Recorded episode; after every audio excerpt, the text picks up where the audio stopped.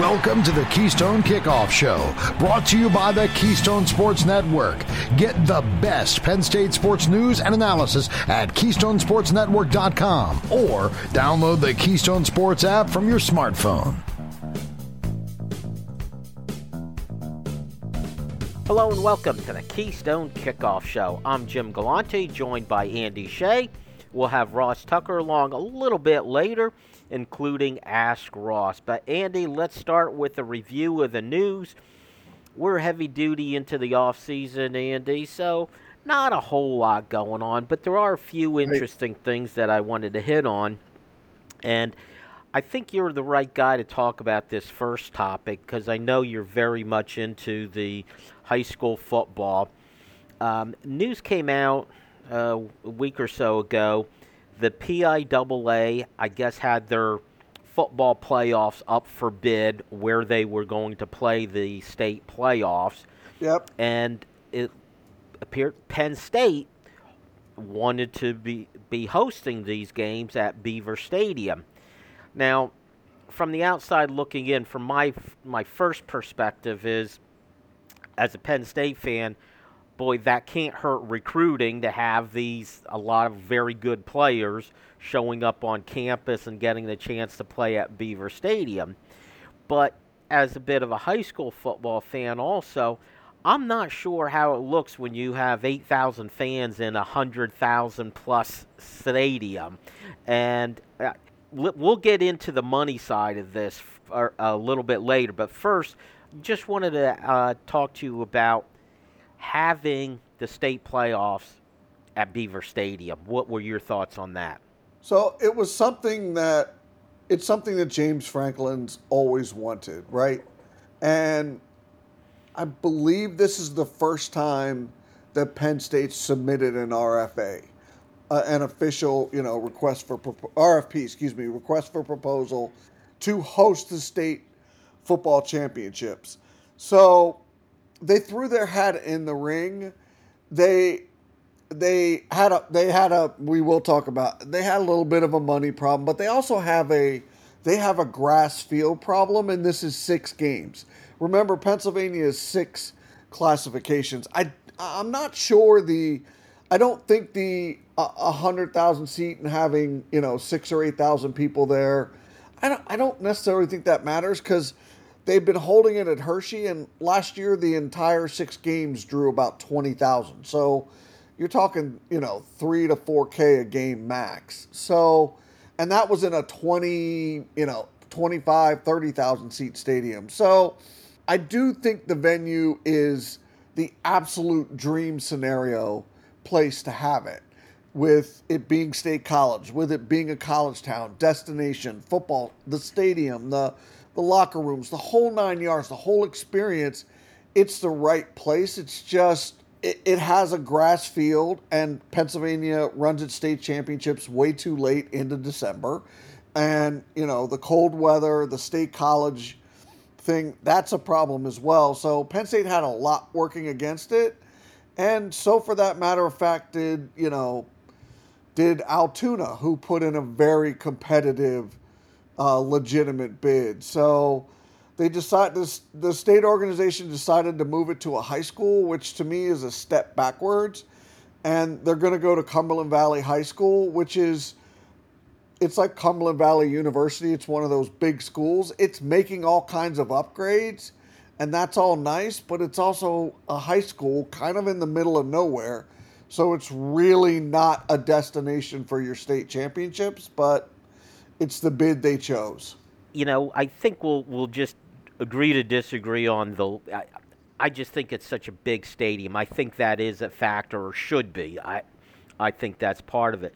But where I do agree with you, Andy, to get these players, still there's a certain wow factor for them to be able to walk into that stadium, and I think for, you know, James Franklin to get elite players on campus at Beaver Stadium, you know, perhaps trigger that dream of someday playing in that stadium with a 100,000 plus fans.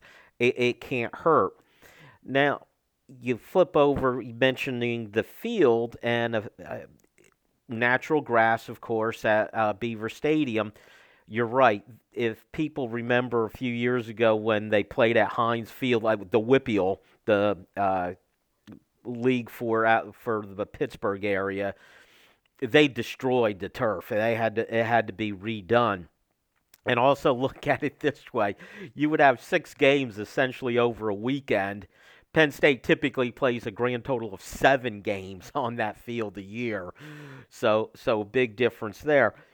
But when a decision needed to be made, as so many decisions, it comes down to to money. And uh, let's give credit where it's due. I'm reading from an article from the Altoona Mirror where they uh, found out that Penn State's price tag to use their stadium was $140,000.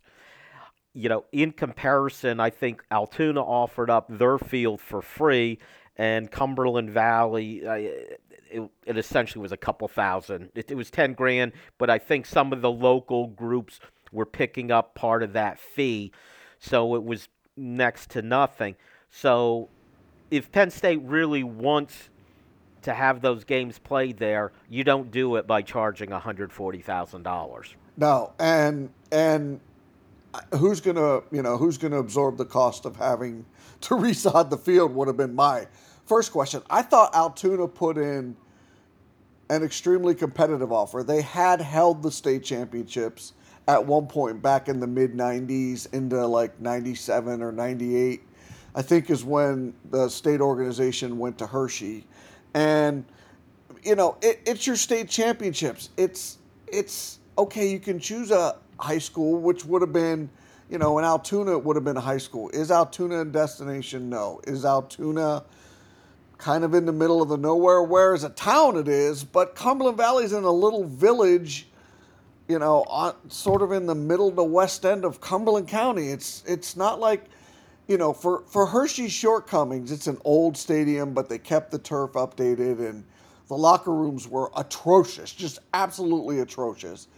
At least it was a destination, a place to go. You know, you had something around the game other than the game. Man, my my concern at Cumberland Valley is like it's they used to it was called Cow Valley for a reason because it's in the middle of nowhere. And it's not really a, a destination point for your championships. Yes, does it have, will it have some awesome facilities and will the turf be good and new? Will they have better locker rooms? Sure, but it's still at the end of the day, it's just you're having your state championships at a high school stadium. Step back. Well, again, to diff- differ with you just a little bit on this, um, when you talk about a destination area, I'm not sure people who go to these games, depending on the time of day for the game, are there to spend the weekend or even be overnight. And if they do stay overnight, it's just get me a hotel and, you know, I'm going to go to the game the next day.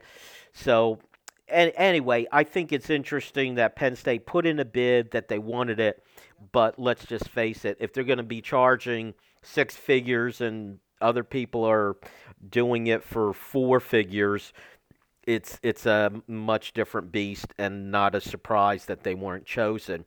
Um, one other news item I wanted to hit on quickly with you, Andy, is we've got the combine going on. Penn State has an interesting crew going in.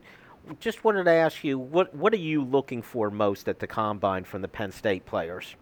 I'm looking for them to meet the expectations that you know the former head strength coordinator Dwight Galt says that some of these guys can do. Like Penn State is one of those schools that sort of lets the NFL scouts know what they can expect from their guys when they test at combines and pro days, and they kind of sort of deliver on that, right? So it's they're not a great mystery school. So you know some of the a couple of these guys are you know, a little bit of freaks. Jahan Dotson has become, as a receiver, just beyond his film. Just watch his film, and you know why he's a, a high round draft prospect. But I expect them to test well. I they have a history of it, and I think a good number of them have the capacity to do that in one way, shape, or form. I think there's they're not all at the combine, but I think Penn State this year has what I consider le- nine legitimate NFL prospects, and I think there's five or six of them at the combine. I'm sorry, I don't know that exact number off the top of my head, but I, I expect them to test well. And the one I'm watching the most because I think he's going to probably do a little bit tester, better testing than anybody else, is Brandon Smith, the linebacker. And, you know, I'm I'm 50-50 guy on him as an NFL high-end prospect, but in terms of the combine and that testing process, I expect him to light it up. I really do. I mean, he's he's got all of these skills. It's just there's some elements of the football side of it that when you put the tape in and watch him play the football game that don't sort of match up with that. So, but in terms of being a, a freak in testing, keep an eye on him and see what he does because he's going to probably, dare I say it, improve his draft stock or has the greatest opportunity to improve his draft stock through the combine pro day process it's always great. Penn State fans, I think, love when their players do well in the combine. It can't hurt recruiting. But the other aspect to this is when a player seemingly outperforms his showing on the field with what he does at the combine. And I suspect that's what we're going to hear after the combine and, and Brandon Smith tests well. Gee, why didn't we see that on the field? the two guys, and they're obvious choices though that I'm looking at are um, Jaquan Brisker and Jahan Dotson. As you mentioned, Dotson, I think we all know, great player. I'm not sure he ever gets enough credit for how fast he is. And the expectation is he'll run the 40 and the four threes. And that will put to rest any thought about him not being really fast. And the other guy, Jaquan Brisker, who one of my favorite players, tremendous safety. He's incredible. But what I didn't realize either is this is another guy who could possibly run in the four threes. Yep. That's amazing for a safety, Andy. Yeah, he's he's not only straight line fast and he's going to impress there, but I think where he'll stand out is the combination of the straight line speed his shuttle time will be really, really impressive because his his footwork is outstanding, and his bench will be important for him as well because at his height and weight and the, the way he plays the game, he's going to be able to show the strength they're looking for. Yeah, everyone's paying attention to the 40, but I think where Jaquan Brisker is going to sort of tip the scale is the combo of okay, yeah, he's straight line fast, but he's also going to run an outstanding shuttle time, and I think he's going to be able to show some strength on the bench that's going to surprise some people. And I think the combo of that, and then you just put the tape in and watch him play football. And the combo of all those is going to be it. Yeah, he, he'll uh, check all the boxes. I think he really will. That is it for quarter number one. Stick around. We got Ross coming in for quarter number two. This is Jim from Keystone Sports. You know, a lot has changed about State College, but one thing that hasn't is W.C. Clark's Coffee Roasters on Calder Way. 30 different varieties of specialty coffee beans sourced from over 25 countries and roasted with love each morning in Happy Valley for over 45 years. We'll ship our fresh roasted coffee from our doorstep to yours. That's right, you can now order online at statecollegecoffee.com. So go to statecollegecoffee.com and use discount code KSN at checkout.